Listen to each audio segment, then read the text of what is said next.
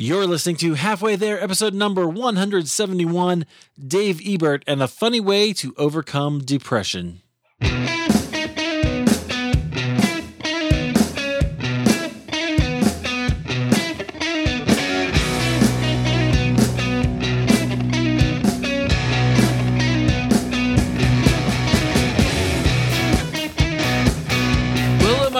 Welcome to Halfway There. This, of course, is the show where we have honest conversations with ordinary Christians about today's Christian experience. I am your host, Eric Nevins. Thank you so much for choosing to join us. Perhaps you are on your way somewhere and you noticed there was a new episode of Halfway There that you could take with you to entertain yourself, whether you're on an airplane or in the car, and you chose to download and listen. Thank you so much for doing that. And if that's you, I am glad that you've done so. If perhaps by chance a family member you were at a you were at a gathering or a coworker mentioned to you halfway there and you downloaded it and you're listening, also thank you to you for being here. I hope you enjoy it. Our episode today is a fascinating one. Um, I, I liken it to a seesaw a little bit. We go back and forth one way or the other because our guest is a comedian and he's funny. And so we laugh and we cry and we talk about things. And then uh, we talk about how comedians often struggle with depression. And so I called this episode A Funny Way of, of Overcoming Depression. Uh, because I think that's that's exactly what happens here. Uh, but I want you to know that um, that if that's you, uh, there's hope for you. If the holidays bring on depression, I know for many of you, the holidays are a joyful time.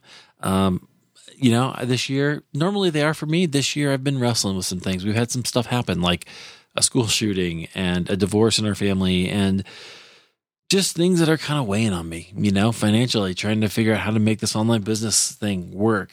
Uh, so I'm approaching this season in need of some encouragement, like we're going to get from this uh, this episode. And if that's you, I hope that this episode encourages you as well. And if you're having a wonderful, beautiful holiday season and your life is a Norman Rockwell painting, great. Um, enjoy all of that as well. Um, so, friends, here's what I want to say. First of all, Merry Christmas. And second of all, our guest is he's founded the Well Versed Christian Comedy Group. Uh, he travels around. He's going to tell us about his Christian comedy festival that he puts on, which is pretty cool. And he's going to walk us through his story of learning to trust God and find his niche through pro wrestling. Yeah, it's it's a fun episode. Our guest is Dave Ebert. Guys, here's my conversation with him. Enjoy.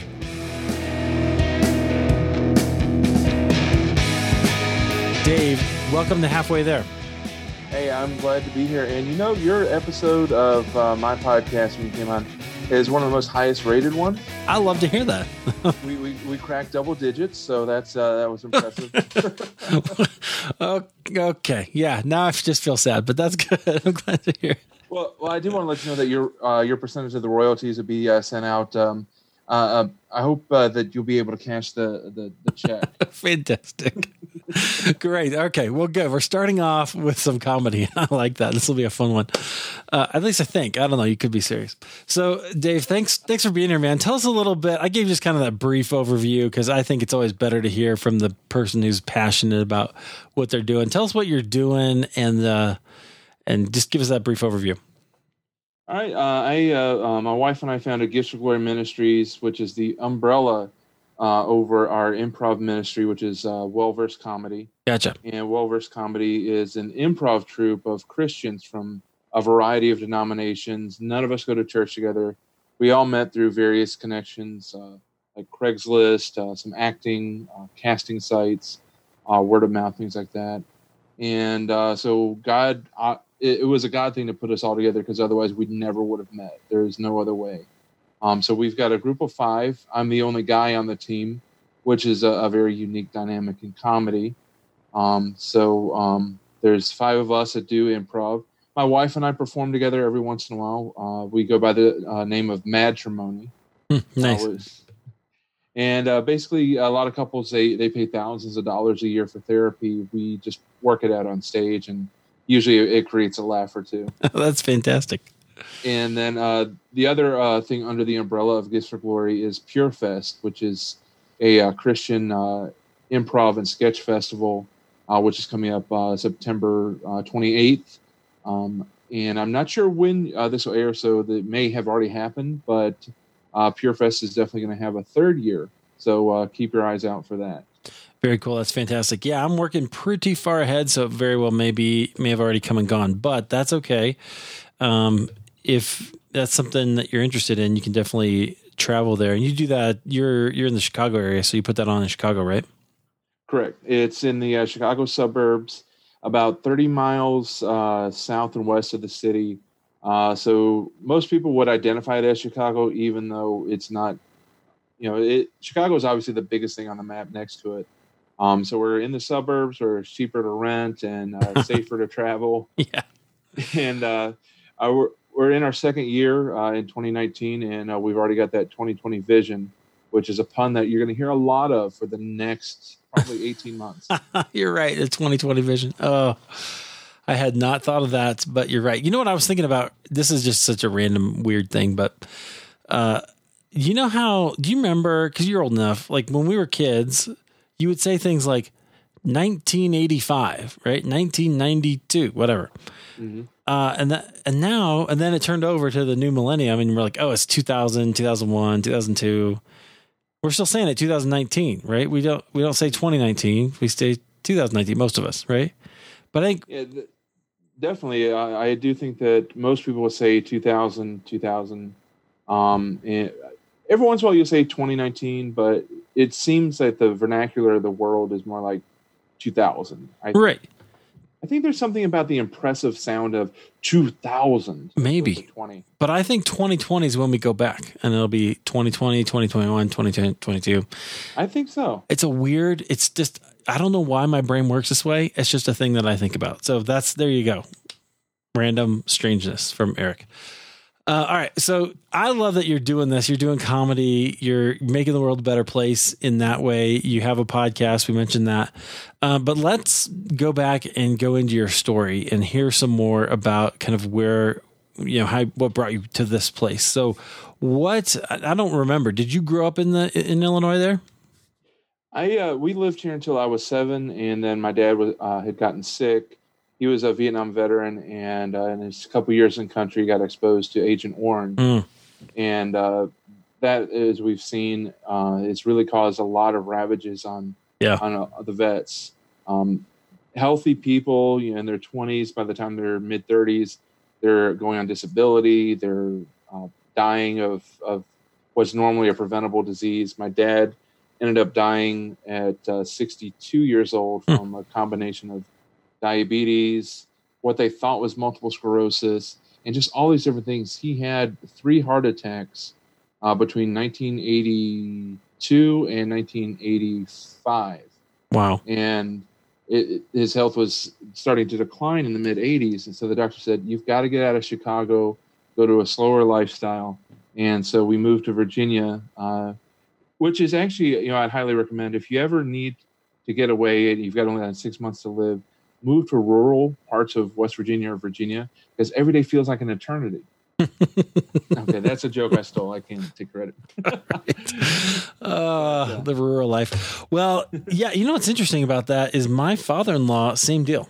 Uh, exposed Agent Orange in Vietnam, and then died. I think he was only sixty, but had heart issues and diabetes, and so that's that's not. Uh, it's more common than you think. Um, definitely, he was on disability, and my mother-in-law received some of that benefit. And you know what? Uh, Even as a conservative, I think we need to do that because it was just horrible. Some of the stuff that we did to people. So not that's not really really here or there, but uh, I can relate to that. Is what I'm trying to say. The long way.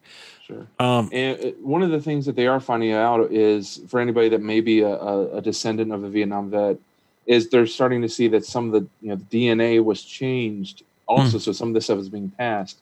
So it's important for if you are the son or daughter of a Vietnam vet, keep tabs on your health and keep you know going to your regular doctor visits so that you can prevent long term damage from the things that were Yeah. passed on. yeah, absolutely. PSA. I know my wife uh, wrestles with that as well. She worries about it sometimes, and uh, interesting. It's just a it's that's a weird thing to have to worry about. Kind of kind of strange in a strange war, but okay. But I want to talk more about you. So sure. let's talk about. Uh, so you moved to Virginia and you found that every day was an eternity. You were bored. Okay, so what was uh, what was happening there? What what was the spiritual climate like in your family? Uh, we were kind of we were professing Christians, but not practicing. Uh, kind of like uh, you know, we had the gym gym membership, but we never went to work out. Yeah, that's me. Okay. And um, and I don't mean that to to talk bad about my parents. It's just you know the way they were raised, the way they were passing on to me. So um, when we moved to the south, we did go to church semi regularly, um, and but it was a Methodist church. It was a very old church as far as congregation. Uh, children were meant to come and sit and be quiet, not to really be invested or discipled. And so I, we had a couple pastors that invested, but it seemed like because they were investing so much in the youth, some of the old fuddy duddies were like, "No, you need to invest in us. So we need to get another pastor in here." So anybody that would invest in the youth seemingly disappeared within a year or went to another church. Um, so there really wasn't a lot of investment in discipleship as far as faith goes.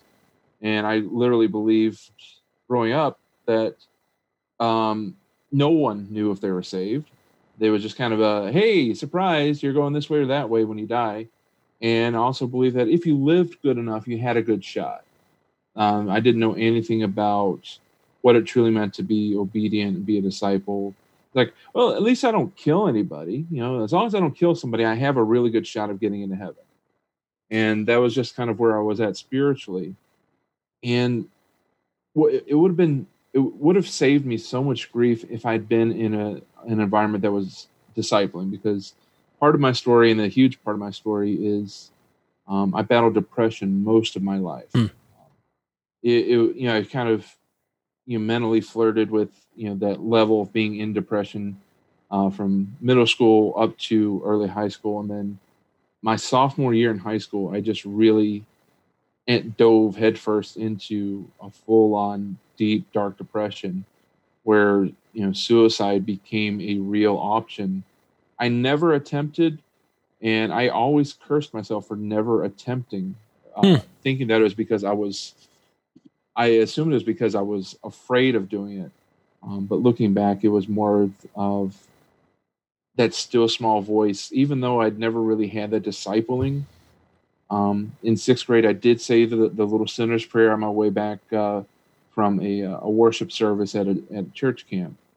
So I believe I was saved from that point, but I definitely walked away for a long time. But God was still there through the depression, keeping me from taking that uh, final step. Yeah.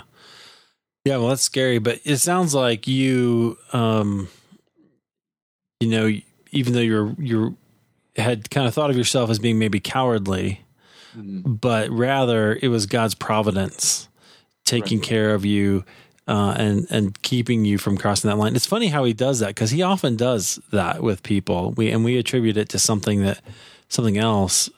Um, but yeah, obviously it wouldn't have been good if you had had done that, and so then we wouldn't have would be having this conversation. But so God God preserved you. What? Um, okay, so did you were you aware of him being there at all, or how did how did that start to um change? Not necessarily depression. I know that may have may or may not have gone on, but uh, how did your awareness of him start to change? It really never changed uh, for a long time through um, through high school, then through college, uh, then after college. You know, the depression was always there. It was always a constant battle, and I was always just emotionally, spiritually, physically just fatigued because of the battle. And all through that time, I used humor for two big reasons. Number one, I felt like I couldn't let anybody know how I was really feeling. I was afraid of being made fun of. I was afraid of the rejection. And the few times when, like in college, and I don't endorse this at all, but in college, I uh, drank a few and and I opened up to a couple friends in that liquid courage state and they're like, "Come on, Dave, you don't you don't need to be depressed. You got all this. Everybody loves you." And it was like they were like rebuking me for having the willingness to open up, like, "Hey, this is where I'm at." And so I shut down there. After college, I went to a doctor and who's referred me to a therapist. And in our 45 minute session, I opened up said, This is what I'm feeling. And then he asked me some questions about what good was in my life.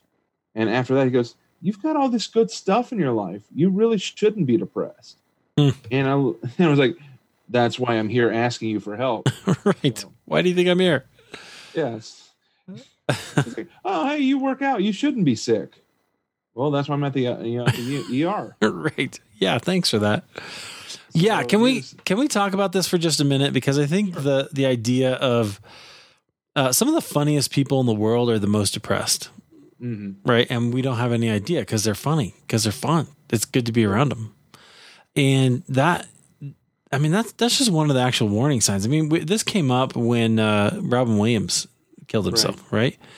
Because that I mean that dude was like he was insanely funny every like all the time. I don't know what he was like in his personal life, but every time I saw him, you know, he was he was just nuts off the wall and and brilliant. Just brilliant. Right. But he was actually really depressed and probably was for a lot of his life.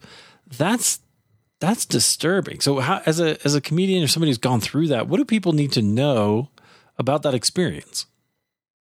Well, first thing um, I would suggest is when you have somebody that's that outgoing and that engaging, like Robin Williams, or or not to to my own horn, but myself, is take time to get to know them. Uh, actually, make sure that they know that you're there for them, um, because I I use humor as a way to shield to protect how I felt, and also much like Robin Williams and a lot of these others. I also use humor as a way to make sure no one else fell into the same pit I was in. Hmm. Because if I can get you to laugh, there there was that hope there that, that maybe your life isn't so bad, which at the same time was like a drug to justify my existence. So my biggest thing is just have a relationship and really talk to people. Um, I think that we're too afraid to get our hands dirty and find out the truth. Mm, Um, because what if I talk to that my funny friend and they really are suffering? What do I do? What what door have I just opened?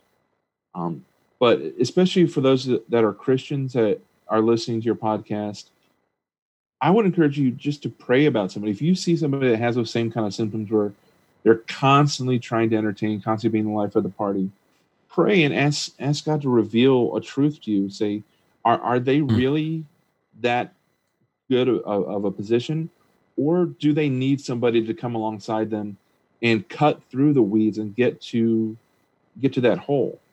Um, because there are people who are genuinely just funny and outgoing that don't have a battle going on inside right. but that's where you need the revelation from from god through the holy spirit. That's where you need to be in relationship and not take for granted oh he's fine or she's fine she's really funny. I think and also i think that one of the key signs is looking for self-deprecating humor. It, it can be presented in a beautiful and light way where it's like oh he's so funny. He made, he was joking about how how big he was. Because uh, we are on radio so people may not realize i'm uh, 6'2 uh, a couple biscuits shy of 400 so you know self-deprecating humor is a way to also distract because if I- if i'm joking about it that would also take the power away of that from somebody that may want to use it against me. So self-deprecating humor is probably a good sign that somebody may need some prayer and and somebody to step in to come alongside. And i know i'm kind of i'm not giving a lot of specifics uh, because every depression is going to be different Yeah. every person handles what they're going through in a different way. So these are some signs if there's self-deprecating humor, if there's somebody that's constantly trying to entertain, take a moment to pray Yeah. about it and see. And then also don't be afraid to get your hands dirty. Even if you are listening to this podcast and you're not a believer, you just think this is an interesting topic. I would encourage you to come alongside somebody who's that outgoing and just say, Hey, are you really okay? And if they say yes, wait a week. Ask them again. Say, hey, are you really okay? Uh, is, is there something you need to talk about? And sometimes it takes three, four, five times to prove to them that you're willing to care about them and Right. not just doing something out of guilt or, or some sort of compulsion. Yeah, and you may need to build a relationship. There's all kinds of things that may happen there, Sure. but just being aware, I think, is is a really huge, um, you know, public service announcement. I don't know what else to say, but it's just a huge, a huge wake up call, right? Just a light bulb that hey, this happens, and it's not, it's just not as um, clear cut as it seems on the surface. And so, as I think as believers as well, um, we should have eyes to see. That was one thing that Jesus always did, right? He mm-hmm. he could see behind the the question. He could see the the question or two behind the question, right? Um, or or comment. And you see him do this with the woman at the well. You see him do this with the Pharisees all the time. Um, even with like people that he healed. He a guy who um, he heals at the at the at the pool where he's like, "Hey, do you want to be well?" He's getting it. So you know, this guy's like real motivation in there. Um, and I think as believers, that's a, that's something God calls us to at least practice, just wonder and, and care more about the person. So exactly. yeah, we don't have to say a lot more about that, but I just wanted to to bring that up because I think it's the experience of many many co- comedians mm-hmm. and people who are just naturally funny um, enough that we should we should talk about it. So there we go. Right. And I do want to add one r- real quick thing is it's starting to get better, but I think the church has fallen behind the curve on appreciating the weight of mental illness and of depression. Um, because it's not something that you see it's not something you treat with you know with chemotherapy or surgery. It's something that seems internal and, and a lot of people want to say well if you just pray hard enough where if you get the sin out of your life maybe it'll be better. No it, it's it's as much a, a disease as cancer and it takes prayer it takes support and it takes willingness to not give in that temptation of condemning or finding fault. Yeah, because it, it's just like uh, with the blind man when the disciples were like, "Whose sin made this man blind? Was it his or his parents?" Right. And Jesus said, "No, his, his blindness is not a punishment, but it's an opportunity for God to get glory." So when somebody's healed from depression and freed from the lies of the enemy, which is what depression ends up being at the very root, is a bunch of lies of the enemy. When that delivery happens, it's something that can give God glory. So we as a church need to do, continue to strive to do better because we have pastors that are committing suicide. I know. We, we have people in the church that are committing suicide.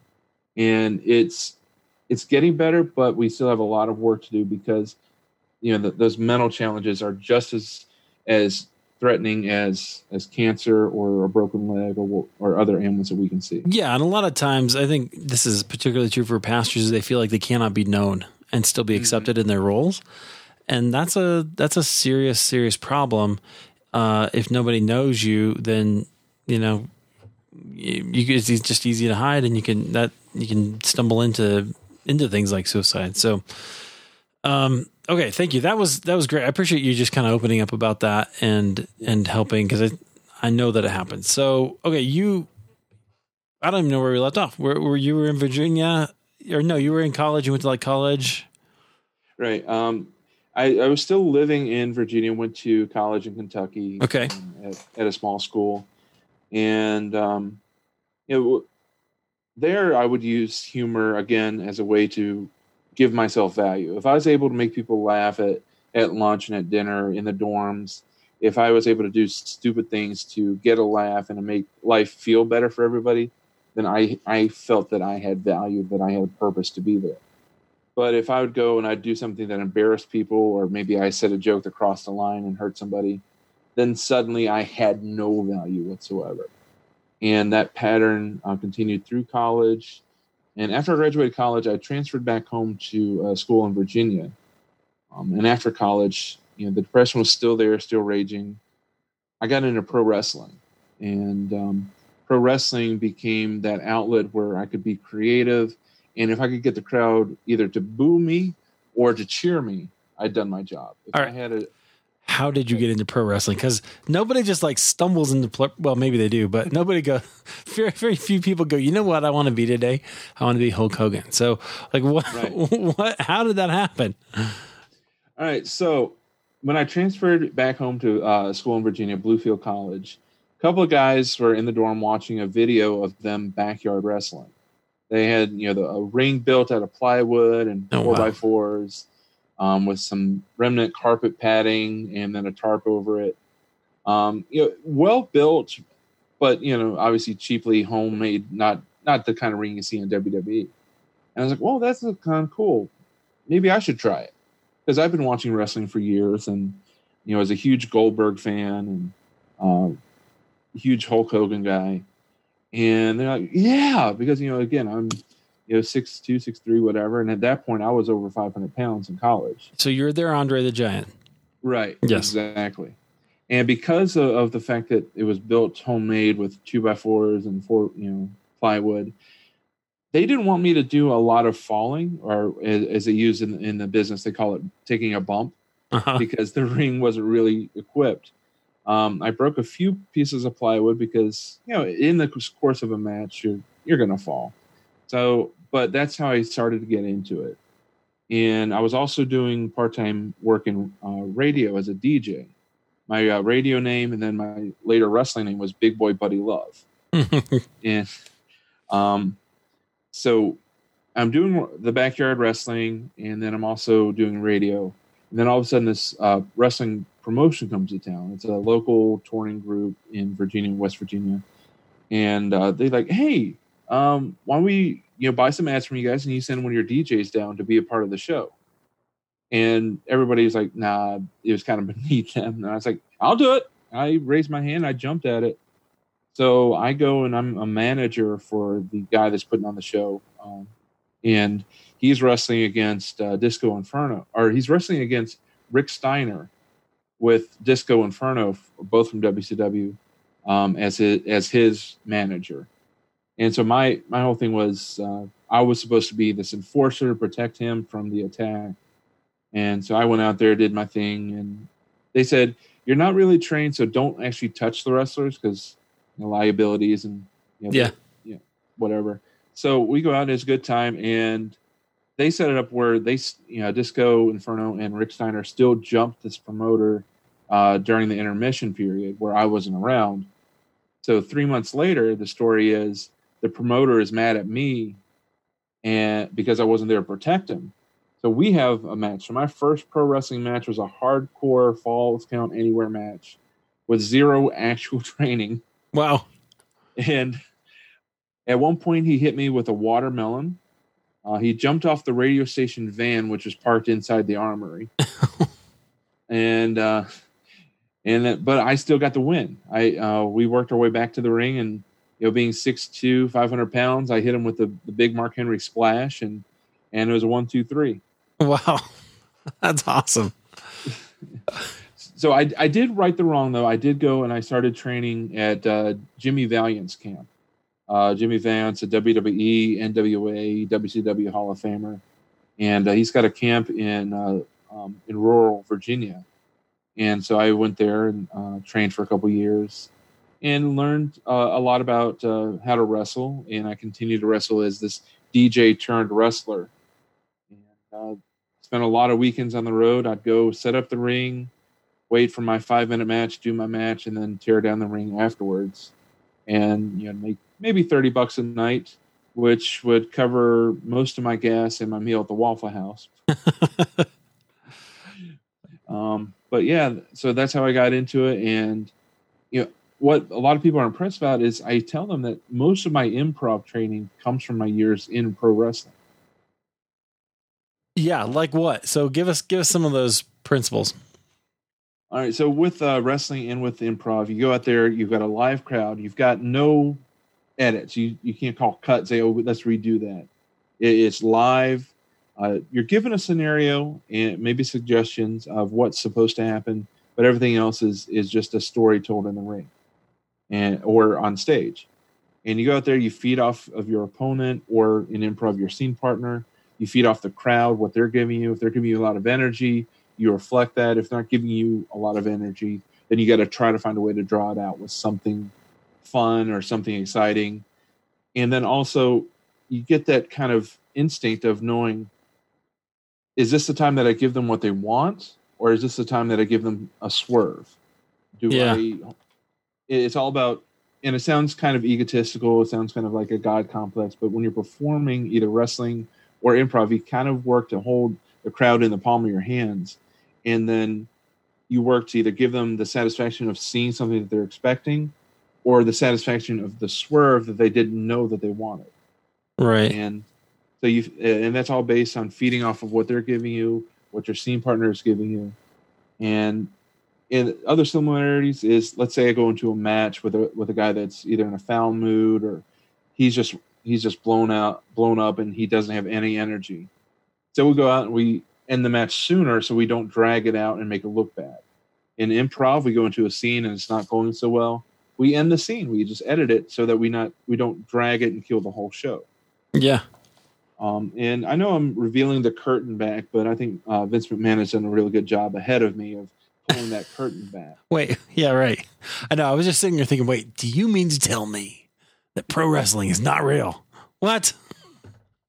It is real. It's just choreographed. It's choreographed. Yeah. Oh, yeah. It's and it's staged. There's a lot of there's a lot of stuff that they do. Uh, it's very interesting. Have you ever seen? Um, I saw Jake the Snake talking about times when he like took the snake and uh, who was the other guy? Randy Macho Man Savage, and he was like he had to like drain the venom out of the snake so that he could actually sick the snake on Randy. oh yeah.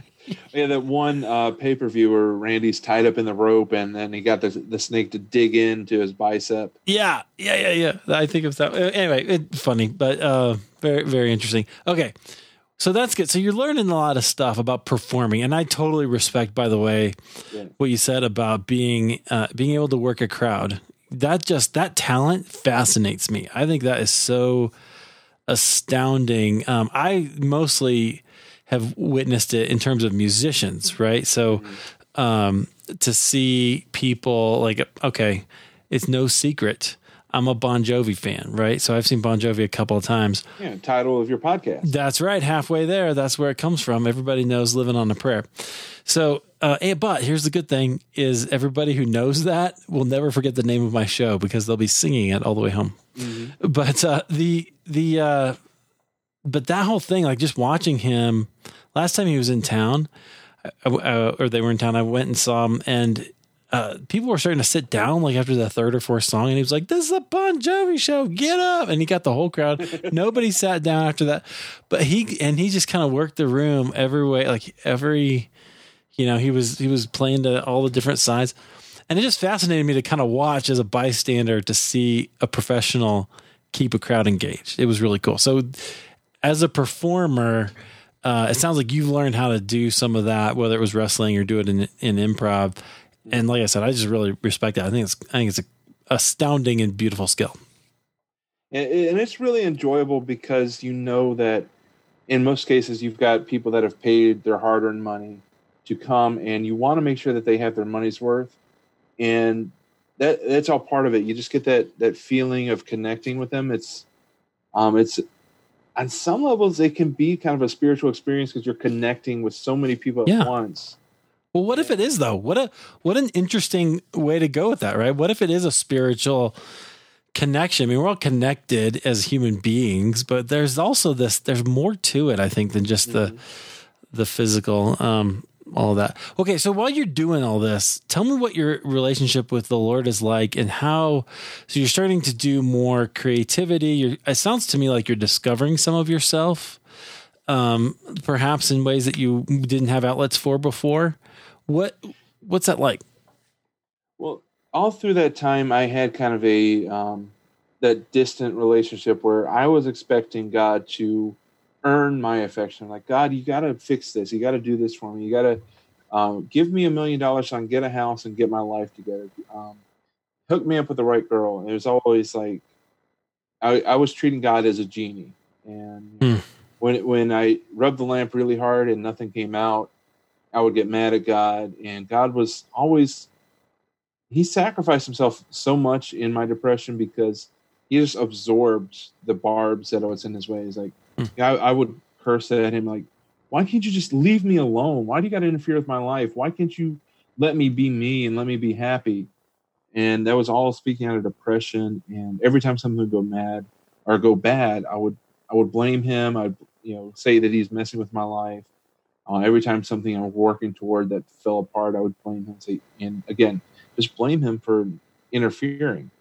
And uh, so I didn't, obviously, I didn't have a good relationship. I was very much estranged. I was the prodigal son, you know, having left my father and cursing him for not continuing to bail me out. Mm. And, um, one night it reached it, it really reached a, a, climax with my relationship with him um, uh, during that depression. I was driving home from an overnight shift. I was still very dark. It was probably four in the morning, maybe maybe some maybe later, but it was still dark. And going through uh, West Virginia to my home in Virginia, a lot of curvy mountain roads. So I'm by myself. I get into this really sharp curve, and you know the the depression's hitting hard. And I say, God, if you're there and you don't want me to do this, do something now. And it's like I felt him grow even more silent. Uh, it felt mm. almost felt like he like pulled himself away from me in that moment. And it was a situation where if I just dro- driven straight, people would just assume, oh, he fell asleep, and not would have thought and wouldn't have thought suicide. So it was one of those perfect moments where if I just drove off the road, nobody would know, nobody would be embarrassed. It was just an accident. But in that moment when I didn't hear from God and, and I didn't see the sky open and angels come and surround me, I got mad. I got mad at God and but the thing was I got mad and I went home. Hmm. It was in that moment where God working in mysterious ways, he knew what I needed so that I would go home and not drive off the side of that road. Um, and he absorbed the anger and the vitriol I had I held for him to save my life. And it was just that's just one example, and it was kind of a climax. Uh, a few years later is when I really started to warm up to the idea of pursuing him, and that led me to leave the mountains and come back to Chicago. Hmm. Well, what let what did that? What what was it that kind of changed your perspective of God? It was a gradual process. Uh, one of my uh, a former pastor of mine called it. I was in the crock pot, where you're just hmm. simmering hmm. for a long, long time uh, until you're ready to be served. And going from uh, mid 2012 to the end of 2012, there were like there was this war in my mind, and I'm using my hands because for your benefit, but not for anybody else, because this is radio. Yeah. but you know, on, on both sides of this mountain, there were two choices. I could either take my life or I could give my life. Hmm. And as I got to the peak of that mountain, I literally was at that point of one step to the left, I'm going to give my life to the Lord one step to the right, I'm going to take my life and just end the pain once and for all. And uh, different things kept happening from time to time um, that would just show me, looking back, that um, I was, you know, I was not in the right place. Finally, I got to that point where I was really ready, and God sent two kids from a Bible college out to my neighborhood. We had a population of maybe 200 people in that neighborhood. and they had no reason to be out there trying to pass out tracts. But they were there that Saturday morning at like eight o'clock. I was late for work, and they handed me a tract. Said, "Hey, can we pray for you?" I'm like, "Oh, I'm saved. I'm okay. I'm just really late for work." I blew them off, but I kept the track. And then that day after work, I got home, and that was when I was like, "Okay, God is trying to reach me because there is no reason other than God being there as another tap on the shoulder for those kids to have been there." And so I started reading Rick Warren's book, Purpose Driven Life, which had sit on my shelf for probably 10 years at that point. right. And, and uh, then I started reading my uh, Dollar General King James Bible, which is all I had. Yeah. And, and, uh, and then I started to pursue a relationship with him. Six weeks later, I've left my part time job in my 300 square foot apartment in West Virginia and I took residence on my sister's couch up here near Chicago, and just completely started over at the age of uh, 32 years old. Yeah, which takes a lot of courage, right there. It, it was, and it was a God thing. My sister, um, whether or not she hears this podcast, I think it, uh, it would be safe to say that she doesn't have an active relationship with the Lord. Um, and so God was still able to use her because as I was talking and saying, you know, I really don't feel like I belong here in West Virginia. And I did want to ask her and put her on the spot, say, can I move in with you to start over? Uh, but God put on her heart and she offered me the place to stay. And I was like, okay, I'll, I'll take it if, if, you're sure. And so I packed everything up in my, uh, my truck and drove on up to, uh, to Lombard, Illinois and crashed on her couch and uh, just completely started my life over and this was in March of 2013. And it was a, about two months later that I started uh, what became the uh, improv ministry, uh, Well Versed Comedy. Wow. Okay. So that was so that new beginning was really for you, uh, like a new beginning in every way. You Right. Yeah. So, uh, and it was it was a, like a rebirth. It was a new beginning because I came up here, new relationship with the Lord, and it was funny when I started pursuing the Lord in West Virginia. I kept trying to find a right church, but every time I tried to go to a church and try to find a, a home there in West Virginia, something would happen to keep me from finding a place to set, set roots. And Hmm. I truly believe is because as much as it would have been beneficial for me to be part of a church, God knew that I needed to move. So why is He going to put me somewhere to set roots if I need to leave? Um, so I didn't set roots in any church in West Virginia, and none of this is against West Virginia where I was. It just God's plan had me other places, Yeah. and um, so you know I, I have dear friends and people that I love and miss in West Virginia. It just it wasn't where God wanted me, and uh, the fact that I'm married now and you know, I've got uh, this improv ministry and other things going on. It pretty well shows that God's plan had me coming back here to Chicagoland. Yeah, and you so you found you begin to find yourself in that, and so I talk about that a lot um, as part of the spiritual journey. Sounds like you had a long time in the spiritual desert, perhaps, Right. uh, but then, but then when you come start to come out of that, you're finding yourself. You know, finding Right. finding out who you are in Christ, what He's made you to do. So, how has um, well versed comedy done that for you? Maybe that's not the only thing, so you can add other things. But what is that? What is that like? yeah, it was. It's been a process of redeeming uh, the scars of my choices and, and the things that went on.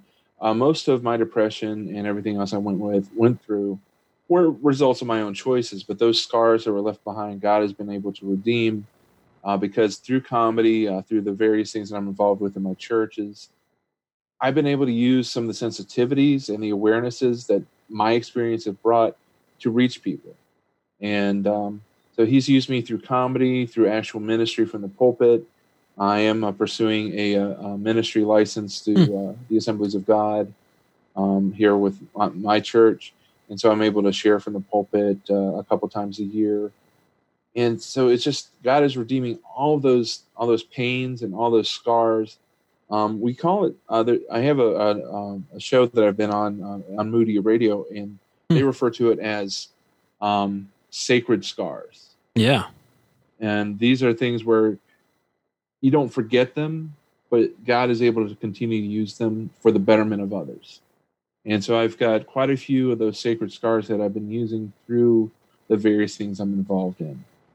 And uh, comedy, I found, and improv especially, has so many applications outside of just being on stage. Um, it brings people together. If you get a room of 50 people who don't know them, don't know each other, but suddenly they're laughing at the same thing together, they've suddenly bonded uh, on on that spiritual level. They don't feel alone because they've all admitted something about themselves, and they've all found that they have something in common, even if it's as simple as laughing at the big guy talking like uh, Elmo on stage. do you do that? That's awesome. that tickles. I guess that, that was that one was more Bobby's world than it was Elmo, but. Uh, That's okay. Uh, but yeah, um, and that's one of the things I enjoy about performing is, you know, I am, you know, very large, and I'm also on a cast with myself and four ladies, so it's always an interesting um, juxtaposition for me to play the lower status character, where the temptation or the expectation would be that my characters would be the alpha and you know, you know, being the dominant one, but I actually prefer to play, you know, the the under character as a supporting character and let the women play the dominant just because it's interesting to watch and it's not what people expect which is again going back to that wrestling analogy of kind of having that feeling for what the crowd is looking for and, and giving them something that they didn't know that they wanted yeah. So, in this season, what have you learned about God that surprises you? what have i learned about god that surprises me um i'm still learning that i don't have to earn anything from him um, i don't have to earn his favor. I don't have to win his favor. I don't have to be anything but his kid. And that's something that I'll go a week and be like, okay, I'm God's kid. And then the next week it's like, oh, I got to earn God's love. God, I need you to, to, to, show me favor here. So that's something I'm still learning. Um, and what else have I learned that surprises me about God? Is just how amazing He is at working things together. Um, for the five of us to come together as an improv team, that took a lot of moving pieces to come together at the right time. Um, because one of the ladies had actually been interested in auditioning with us in 2014, but her life did not allow it at that point. And here she is. Uh, she joined us four years later, and it was just the right time. Um, and it's amazing how he's able to work so many moving parts and on such an individual level. Um, because in our finite minds, we're like, okay, maybe he has a personal relationship with you on Monday uh, in, in August, but he's got a billion other people to worry about. So your turn may come again the next year or something. right. But uh, no, he is able to keep all the plates spinning on the on those sticks without fault. Yeah, I love that. And so he's definitely there providentially to to kind of work all those things together mm-hmm. um, that that we need. I love that. Wow. Okay. Well, that's cool. What else? What else uh, do you want to to tell us about? Kind of wh- where you are now. I know you you stepped out to do this festival, right? Which mm-hmm. I think at this point it will be past. But tell us tell us about like why you why did you start that? Okay, um, in 2017, I went to a Christian improv comedy conference, which I was surprised to find because I thought, oh, I'm going to corner the market as the only Christian improv group. Uh-huh. But then as I further got along into it, and uh, there's a funny side story about that journey. But I found out about this uh, improv comedy conference for, for Christians. And I went there, and it was in Milwaukee. And the whole weekend, I'm thinking, like, okay, we've got a conference where there's workshops and there's some together time and their study. But what about a platform and a showcase for people? Because obviously, there's more than me to come together and perform together and offer not only a chance for you know, for fellowship, but also a chance to showcase that just because it's Christian doesn't mean that it's B quality or that it's not as good as what the world offers. Because Christian improv is probably better and more entertaining because it reaches more people. Um, families can come in and laugh together, whereas most world, you know, most secular improv, you're going to have the innuendos even on a clean show. So you have to kind of limit who comes. Otherwise, you're risking offense or you're risking, you know, different things. And also, for me, I say we serve the ultimate improviser mm. because we walk on stage and we create a world by speaking. We create our universe with our own rules by speaking things into existence. Yeah. And, you know, that's on a very small level compared to what God did. But God came on the scene and he just spoke a universe into existence. Um, so improv is um, is just a great art form, and I'm like, we need to showcase this and give people a chance to fellowship, to build community, and perform, and have that platform. So that that uh, you know, 2017, I came back and talked to my pastor, and I said, I want to do a, a festival where people come and perform.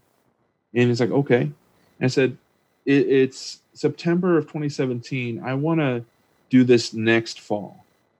So spent a year planning, preparing. Didn't have a budget. Didn't know what really I was doing, and so I spent about 250 bucks out of our own pocket uh, to just buy different things, buy food for the event, buy some Facebook ads. But we were able to draw attention in, in our first year in 2018. We had a team that formed specifically to uh, come to PureFest um, from Denver.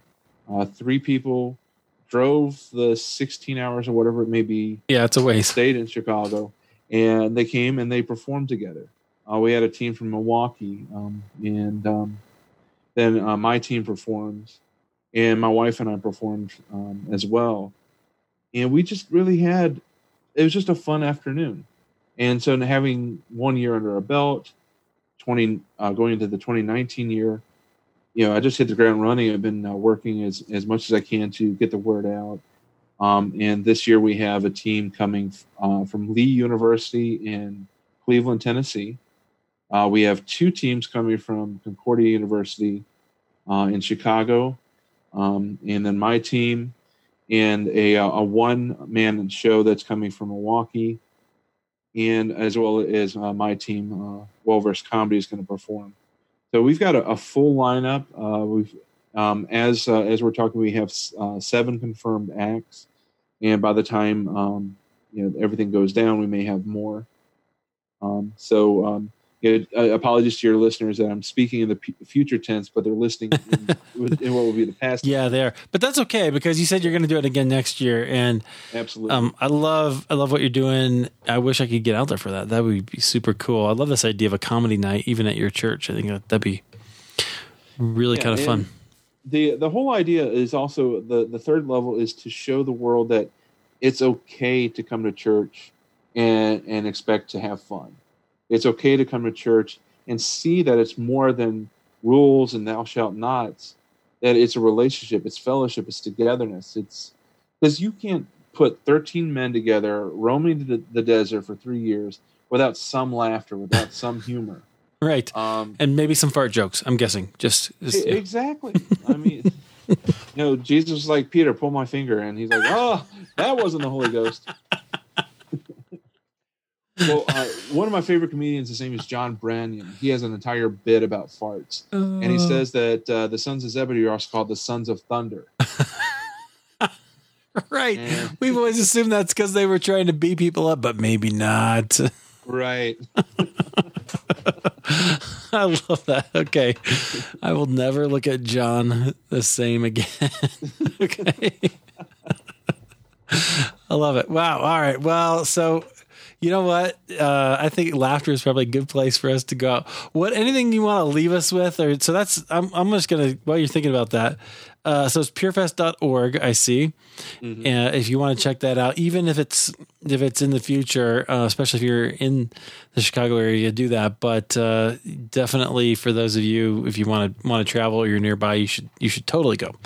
Um, your website is gifts for the number four glory.com, and that's where people can find you and your uh, podcast, of which you've had some very auspicious guests, uh, including including me. So you guys should all check that out. Uh, and what do you want to leave us with, Dave? Well, one thing I did want to say, uh, I meant to open with this was first, thank you for what you're doing with the um, the Christian Podcast Association on, on Facebook uh, doing very similar to what I'm doing is trying to build community with like-minded people. Uh, and it, I know that it's uh, it can be tiresome work sometimes uh, to monitor and try to build that, but uh, I, I, think you've done a, a, great job. And if there are any Christian podcasters that are listening, join the group, find it on Facebook because it, it's really a great community. And I want to congratulate you for hmm. creating and manning that up for us. Wow. Well, thank you for that. That is really kind of you. I found that uh, very similar to you, when I first started podcasting, I thought I was the only one, right? The only one with the vision to start a podcast that's Christian and not preaching. And it turns out that's not true. uh, in fact, there's many other, you know, testimony podcasts like this. Um, but that actually is great because it means that there's a market, right? Right. Uh, that means other people want it. But uh, beyond that, it was very lonely, and there weren't many groups where we could all get together. And mm-hmm. Um, there are other groups that will even teach you how to do some things. And I tried to do that for a while, and I finally decided what's better is if we just connect. I'd rather mm-hmm. like somebody. Else, there's lots of people who teach you how to podcast if you're if you're looking for it, and we can all answer questions. But what's even better is if we just have a community. So when people go in there and go, I'm so tired of this, I can't get any downloads. And I go, great. I know what that's like, you know, mm-hmm. and that helps and hopefully advances the mission at the same time. Awesome. Yeah. And, um, you know, just to uh, encourage anybody, um, especially if, if you have anybody that's listening, uh, that no matter what day or night this may air, maybe you find it 10 years from now on the archives, if anybody's listening and you're going through what I went mm. through, where you're in that dark place, where you're in that that choice of do you give or take your life, I'm here. I I promise you that I will be available. I have an email address that I give out. Um, it's Dave at gifts, the number four glory.com. Dave at giftsforglory.com. That email will always be active and will always come to my phone. day, night, AM, PM, middle of the night. Um, if you are in that place and you need somebody to talk to, I seriously am available. I say email because um, email is a lot easier for me to answer than you know sometimes a phone call. Uh, but I want you to know that that email is always, always, always going to be available. Dave at gifts, the number four, glory.com. And we'll just have a conversation. I'm not going to throw a bunch of scripture at you uh, because that's not how Jesus really did relationship. It's about relationship and me coming alongside uh, beside you as you walk through this because here's the here's the truth there's always hope there is always hope there's always a light at the end of the tunnel some people's tunnel is longer than others hmm. but i would just want to encourage you take that next breath take that next step live that next hour live that next day because it's worth it and god will use it once you're ready to give it over to him yeah, that is beautiful. Thank you for making yourself available in that way. Um, I love it, guys. I'll have Dave's email in the show notes at halfwaytherepodcast.com as well. Again, uh, gifts, the number four, glory.com. And uh, if you want to connect with Dave, Dave, hey, thanks for sharing your story, brother. I really deeply appreciate it. Um, I, I had a great a great time, just some laughs, some seriousness, and uh, all the while through just seeing God's thread of providence. It's uh, it's truly astounding. Yeah, man. Thank you very much for allowing me to share. I, I love being able to share because I my hope and my prayer is that it, it it'll help one person. If all these interviews and everything I do only helps one person, that causes God to celebrate in heaven, which means I've done my duty and, and I've done what I can for the kingdom. Amen.